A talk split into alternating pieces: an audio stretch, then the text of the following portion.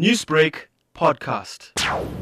Well, it's been very interesting. The local support has been pretty good from people that I know. Unfortunately, from the people that I reach out to within the industry, it's been very difficult.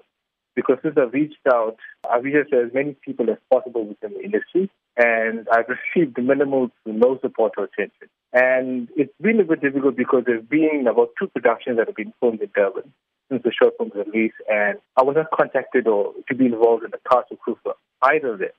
And the problem is that I know the people that are involved in the production. I mean, it's very disheartening because, I wouldn't have asked for payments. My capabilities are quite evident. So it's been a bit tough. And Veron, any ideas why this could be the case? Could it be perhaps the scope of your film? The truth of the matter is it's very difficult for people to enter the industry. You see, as majority of the people within the industry, they will only acknowledge you, merely your existence, let alone your talent, if you have a resume full of experience. But how can you have a large amount of experience without opportunity? I mean, they're not mutually exclusive. So how do you expect genuine talent to be nurtured and showcased with this type of linear thinking?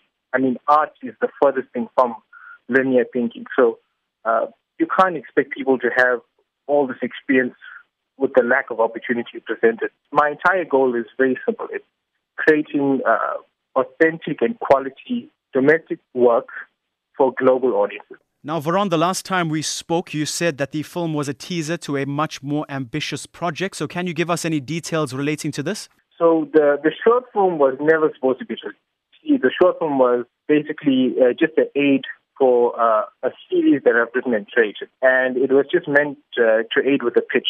So it was basically a trailer for the series to present to companies and investors and producers. But while making the film, I realized, that this is something that people need to see.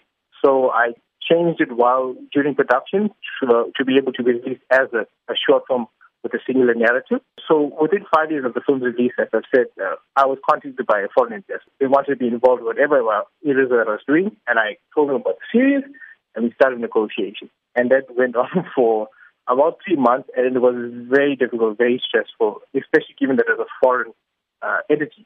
And unfortunately, the deal collapsed, and then I had to make a decision because I knew it would take me about another year to get the series made. In terms of the film, it's been selected at 3 international film festivals. So it's an individual award to do with the film. I won Best Debut Filmmaker for Short Film at the Uruvati International Film Festival. So that was quite nice. So the film is doing pretty well globally, and it's still currently in the festival circuit as well.